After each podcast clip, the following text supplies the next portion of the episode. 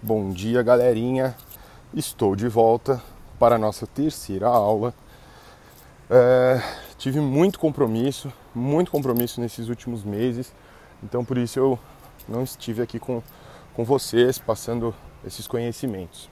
Peço desculpa e já adianto que eu pretendo semanalmente gravar e passar conhecimento a vocês sobre o direito tributário, matéria essa que amo de paixão. Estou aqui agora fazendo minha caminhada matinal e acho um momento muito oportuno para falar sobre o direito tributário que eu amo tanto. É, na Grécia Antiga existia uma modalidade de ensino que era essa modalidade peripatética, né? Que o filósofo andava e falava andando e passava conhecimento para as outras pessoas, para outros filósofos também, nas escolas. Era algo muito interessante. E quando você fala andando, é muito bom porque você consegue pensar melhor, na minha opinião. Então, acredito aí que estarei passando um conhecimento de altíssima qualidade para vocês hoje, tá? Então, galera, na última aula eu falei sobre os tributos uh, e falei aí as teorias uh, sobre as espécies tributárias. Dentre elas, a pentapartite, que é a teoria mais aceita aí pelos tribunais, inclusive é a teoria que o STF adotou, que dividiu uh, os tributos em cinco espécies. Então hoje nós vamos falar sobre uma delas que são os impostos. Sempre lembre-se, imposto é uma espécie tributária. Imposto não tem nada a ver com tributo no sentido de que não são termos análogos. Um é maior que o outro, um abrange toda a coisa. O outro abrange apenas aquilo que lhe é determinado. Então, os impostos são uh, coisas menores, é uma fatia menor de tudo aquilo que é tributo, tá bom? Dentro de impostos, galera, nós temos uma divisão. Por quê? Bom, vamos entender um pouco sobre uh, direito constitucional, direito administrativo aqui agora. Num país, né, no Brasil, nós temos aí a federação, né? E, e nós temos uma divisão. Por exemplo, no meu município tem um prefeito que foi eleito pelo povo através do voto. Ele faz parte do poder executivo. Temos também no meu estado, no seu estado, nós temos o governador, que também é um membro eleito pelo voto. Uh, e sendo assim, ele, ele faz parte do poder executivo, assim como o presidente da República o presidente da República é, cuida da União, cuida da federação, que é uma parte maior. Então, como que nós fazemos para que cada ente, né, município, estado e União, federação, tenha é, o seu dinheiro para fazer o seu trabalho, né, para administrar aquilo que lhe é passado? Porque não é tudo uma coisa só. Cada um faz de uma forma diferente, né? Nós vemos aí agora na pandemia, foi muito importante para utilizar esse exemplo. Na pandemia, tinha município que você podia ir, que os estabelecimentos estavam abertos, e tinha município que você não poderia fazer nada, porque estava tudo fechado comércio, bares, restaurantes, enfim. Então, ué, por que aqui pode, ali não pode? Porque aqui tem um prefeito, ali tem outro. Então ele, ele manda e desmanda, né? Claro que deve ser dentro das, das linhas da Constituição, embora é, nós podemos observar que em alguns lugares não foi assim, tivemos problemas, tivemos corrupção, enfim. Não vou entrar no mérito de falar de política, gente, mas vamos lá. O que eu quero dizer com isso? Que cada município tem o seu cofre, cada estado tem o seu cofre e a União tem o seu cofre também. Por quê? Porque as atividades que as empresas fazem, que as pessoas fazem, gera renda e essa renda é tributada. Esses serviços são tributados, esses produtos são tributados. Por que eles são tributados? Porque o Estado como um geral, Estado ao todo, né? não estou falando do Estado do governo estadual, o Estado de forma geral, seja município, seja é, Estado e seja federação, precisa de dinheiro para fazer o que tem que fazer. Então ele tributa as atividades humanas. Nesse sentido, nós temos aí os impostos federais, os impostos estaduais e municipais. No âmbito federal, nós temos aí o II, que é o Imposto sobre Importação para mercadorias que vêm de fora do país, né? Nós temos o IPI, que é o Imposto sobre Produtos Industrializados para a indústria. Nós temos o IOF, que é o Imposto sobre Operações Financeiras. É, aí no caso para empréstimos, ações, demais ações financeiras, né? Que nós sabemos. Uh, nós temos o IE, que é o Imposto de Exportação. É, imposto para tudo aquilo que é exportado para fora do país. Né? Nós temos o imposto de renda pessoa física, nós temos o imposto de renda pessoa jurídica, é, tem na pessoa física e tem na pessoa jurídica, né? Tanto CNPJ quanto CPF pagando aí o imposto de renda. Nós temos a COFINS, que é a contribuição de financiamento da Seguridade Social, nós temos o PIS, que é o programa de integração social, e nós temos a CSLL, que é a contribuição social sobre lucro líquido. Ah, mas e o INSS? Bom, INSS é outra história, gente. É, até porque você paga para ter seus benefícios ali e tal, resguardados, enfim. Mas é outra história, não vem ao caso, tá bom? Bom, então no âmbito federal nós temos esses daí. Ah, mas está faltando um, que é o IGF. É outra história também, galera. O IGF é imposto sobre grandes fortunas, tá? É, é outra história, outra aula eu posso explicar para vocês aí o, o, que é, porque tem as suas complexidades, tá bom? Bom, sabendo que esses são os impostos uh, federais, o que eu sei? Eu sei que quando eu pago qualquer um deles, eu mando dinheiro para a União. Ai, qual a importância disso? Ué, eu sei que é o dinheiro que o presidente da República, seus ministérios, têm para utilizar para fazer o que precisa ser feito, para cuidar da segurança, para cuidar de, de várias questões no país, né? Embora você tenha, falando de segurança, né, você tem taxas, que é outra espécie tributária, mas via de regra são esses os impostos federais e são impostos que dentro das quatro linhas da Constituição, o presidente da República pode pegar esse valor esses valores que são arrecadados e destinar para determinadas atividades que são necessárias para o, a União, tá bom?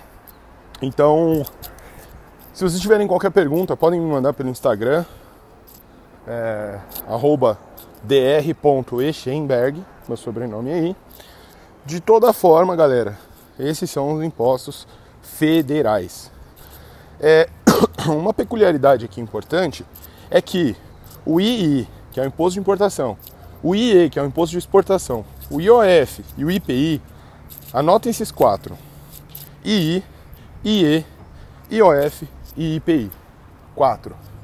Esses quatro impostos são uh, impostos que a União, né, o presidente da República, pode se utilizar para controle de atividade econômica. O que, que significa isso, professor? Isso significa que se ele altera uma alíquota, se ele aumenta o percentual, né, se ele aumentar o valor da cobrança aí em percentuais, ele pode mexer na atividade econômica do país. Então, se o país está indo muito mal em alguma questão, o presidente pode se utilizar de decreto depois nós vamos falar até sobre isso, tá? Aí é uma, um ponto constitucional tributário, tá? Mas o presidente pode se utilizar de decreto para mexer essas alíquotas, aumentar ou diminuir. Ah, se ele está vendo que a atividade está ruim, então ele pode diminuir o valor para conseguir arrecadar mais, ou aumentar o valor. Enfim, depende muito da, da estratégia do ministro da Economia, tá bom? Então fica essa dica aí, galera. Lembrando que, ó, eu vou ensinar uma coisa para vocês que é fundamental. Existe uma, um conceito, né, que é que foi levou até o nome do criador, que é Laffer. Tem a curva de Laffer. O que, que a curva de Laffer explica? Que quanto mais se tributa, quanto maior as alíquotas, menos o Estado arrecada. Por quê? Porque o Estado desincentiva a produção. Pensa comigo, você é um funcionário CLT, carteira assinada. Se a sua tributação é alta, você vai preferir abrir uma empresa e prestar serviço, porque a tributação será menor, certo? Então é mais ou menos por aí. E é o que nós estamos vendo hoje no Brasil, né? O fenômeno da pejotização vem aumentando com uma frequência muito grande, né?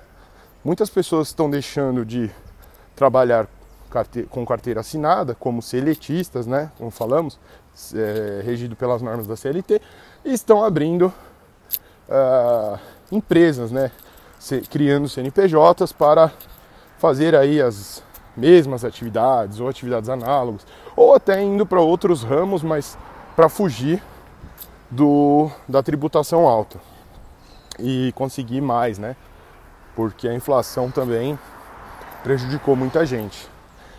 Enfim, agora vamos falar, galera, sobre os impostos estaduais e depois, por último, sobre os municipais. Agora é muito simples, tá? Muito simples. Uh, no âmbito estadual, nós temos só três. Então é muito fácil você decorar. Estadual e municipal, né? Municipal também nós temos só três. Então, no âmbito estadual, nós temos o ICMS, que é o Imposto sobre Circulação de Mercadorias e Serviços. Nós temos o IPVA, que é o Imposto sobre a Propriedade de Motores de Veículos Automotores, né? E nós temos o ITCMD, que é o Imposto de Transmissão, Causa Mortes e Doação. Professor, mas que são esses impostos? O ICMS vocês já devem conhecer bastante.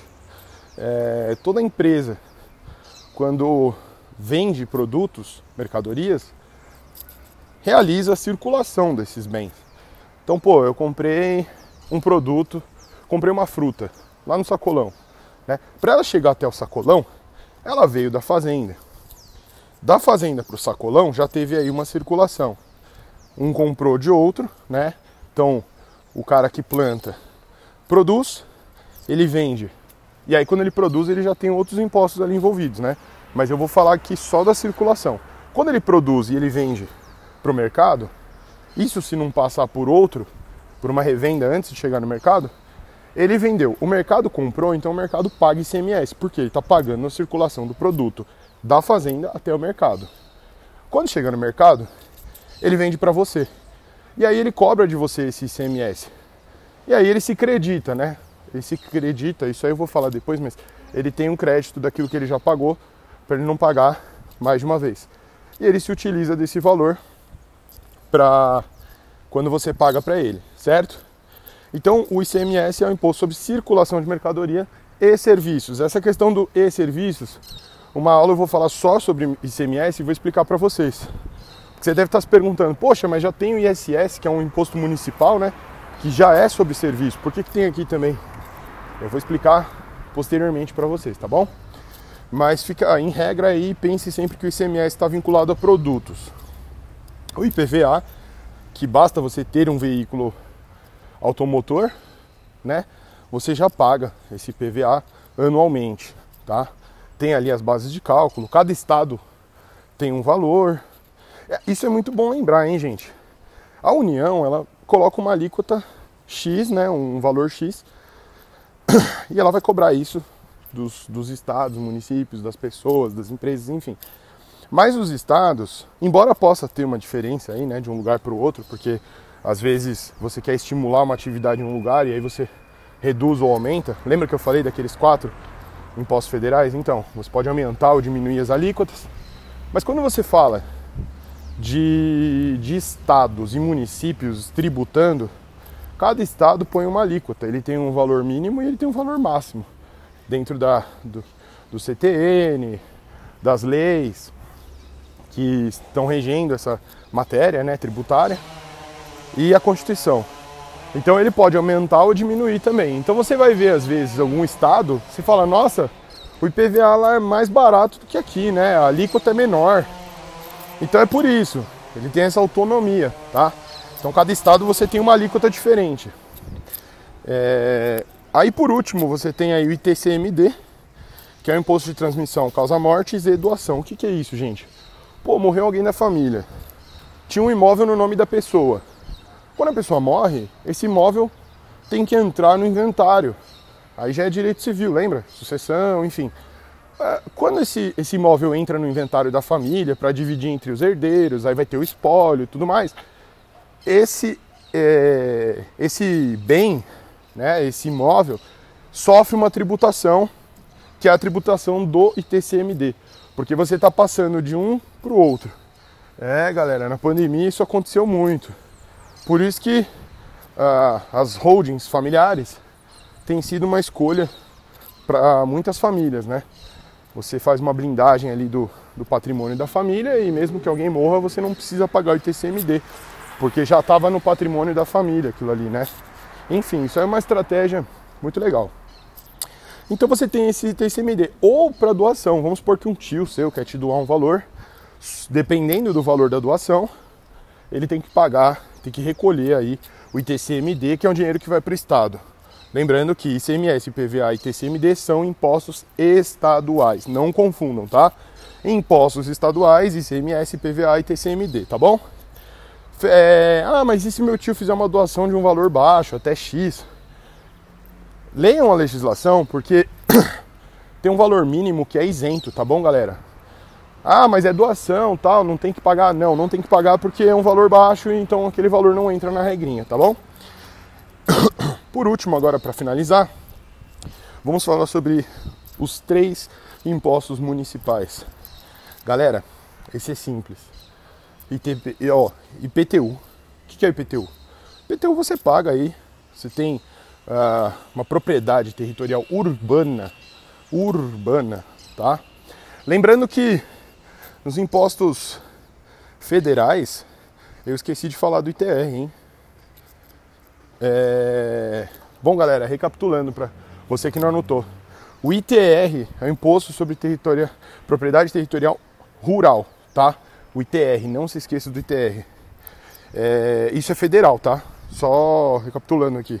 Se você tem uma casa, você tem uma propriedade é, que se encontra numa área rural, você tem que pagar o ITR e não o IPTU, tá bom? Muita gente fica nessa confusão. Ué, por que, que eu pago o imposto federal e não pago o IPTU? Porque a área que você tem é rural. E para ser área rural tem uma, uma questão ali importante, tá? Na realidade, o ITR eu não falei dele com propósito mesmo. Eu queria falar do ITR quando eu fosse falar do IPTU, para vocês entenderem melhor, tá? E, IPTU e ITR são muito similares. Você paga por ter a posse do, do, do território. Só que é diferente um território urbano, que está na cidade, ou próximo à cidade, ou dentro daqueles requisitos né, é, que, que você encontra na legislação. É, isso é o que vai diferenciar se é rural ou se é urbano. Se for rural, você paga para a federação, você paga para a União, vai para o presidente, né? Para ele utilizar esse dinheiro como tem que usar. E se for urbano, você vai pagar para o seu prefeito da sua cidade, que é o IPTU, tá bom? Então IPTU é isso, galera. Tem a propriedade? Tenho. Então você vai ter que pagar aí todo ano, dividido em parcelas ou à vista, enfim. Depois você tem o ISS, que é Imposto sobre Serviço. Então, o que, que é isso? Prestei serviço? Prestei. Tem que pagar ISS. Nossa, mas e se eu prestar serviço não no município que eu moro, né, de São Paulo, em outro serviço, em outro município? Você vai pagar, tem, tem que olhar as regrinhas, obviamente, né, da legislação, e aí você vai pagar onde você prestou esse serviço. Para fins de conhecimento, tem uma lista anexa na, na legislação, que é a lista anexa que fala todos os tipos de serviço, é, tem ali os itens, né? Enfim, você consegue ver, ah, prestação de serviço X, é, recolhe tributo aonde, não sei o que. Tem, tem toda uma explicação ali, tá? Se eu for falar aqui, a gente vai ficar horas. Mas em regra é isso. Tem uma empresa que presta serviços, você paga ISS, tá? Cada, está, cada município tem uma alíquota diferente, tá, galera? Por isso que você vê um movimento aí de empresas que saem de um município, saem de um município e vão para outro, porque às vezes naquele outro município ela encontra uma alíquota menor e por conta disso ela prefere ficar lá, porque ela vai pagar menos ISS, uma alíquota menor, e ela vai conseguir faturar mais. Então esse movimento aí é muito é, recorrente na atualidade. E aí, por último, você tem o ITBI, que é o Imposto de Transmissão de Bens Imóveis. Galera, quando você vende um bem imóvel, tá? Não é móvel, é imóvel. Você tem que pagar o ITBI, certo? É, ocorre essa incidência do ITBI. Então, poxa, fiz a venda, tenho que recolher? Tenho. Você vai lá no município que o imóvel está, é, verifica ali na, na prefeitura como que faz para recolher, coloca o valor da venda e recolhe esse, esse imposto. Tá bom, galera? Então, por hoje é só. É, nas próximas aulas nós vamos falar sobre assuntos diferentes. Eu vou explicar a diferença deles. É, vou falar de alíquotas, vou falar de base de cálculo e vou explicar como tudo isso funciona. Nas aulas anteriores, eu já falei sobre fato gerador, né, o que eu preciso fazer para ter essa obrigação de pagar alguma coisa. Então, se eu não fizer aquilo que a lei fala, então eu estou isento. Vou te dar um exemplo aqui, galera. Eu estou andando aqui, né? Estou andando aqui na, na minha quadra do prédio. Andar na quadra do prédio é um fato gerador? Não é. Então eu não vou pagar hum, nenhuma espécie tributária, nenhuma, porque eu estou andando. Mas se amanhã existir na lei, é, sair uma nova lei, né? Que seja constitucional, cobrando as pessoas por caminharem na quadra, aí eu vou ter que, se eu quiser caminhar, eu vou ter que pagar o tributo respectivo a isso. Mas como não tem ainda, não tem, é, isso não é um fato gerador de nada, então eu não pago. Então eu sigo caminhando feliz aqui, galera. Se tivesse que pagar, eu ficaria triste. Aí eu iria caminhar na rua. Aí vem outra lei falando sobre tributar quem caminha na rua. Então eu vou caminhar no parque e vou fugindo desses fatos geradores. É isso que acontece, galera. As empresas fogem disso, as pessoas fogem disso certo? Existem alguns que não tem como, né? Se sai uma lei falando caminhar em qualquer lugar, pô, aí fica difícil, né? Nem na esteira não dá para caminhar, entendeu, galera? Mas é mais ou menos isso. Então, tudo que você tem que fazer como pagamento, levar dinheiro aos cofres públicos, está ligado a uma atividade que já está é, elencada, né, que já está inserida, positivada na legislação com o intuito de te cobrar por conta disso, ok? Então, galera, basicamente é isso. Se tiver qualquer dúvida, me perguntem. Mas hoje nós falamos de impostos federais, estaduais e municipais. Se eu esqueci de algum assunto, de alguma coisa, galera, acontece isso. Tô caminhando, acordei. Se eu esqueci de qualquer coisa, por favor me falem. Eu aprendo muito com vocês. Vocês não sabem, mas eu aprendo mais ensinando vocês do que tentando aprender sozinho. Então é uma dica também, né? Se você está querendo aprender mais fácil, ensine alguém aquilo que você está aprendendo. Porque na hora de falar, você vai ver que talvez alguma informação não está não tá legal. E aí você pesquisa, aí você fala, não, errei. É isso, isso, isso. E aí você vai aprendendo. Então eu tô aqui também para aprender com vocês, tá bom? Agradeço vocês, agradeço quem assistiu por hoje e Fiquem comigo aí até a próxima aula. Na próxima aula eu vou falar sobre princípios constitucionais tributários. Valeu, galera. Bom dia.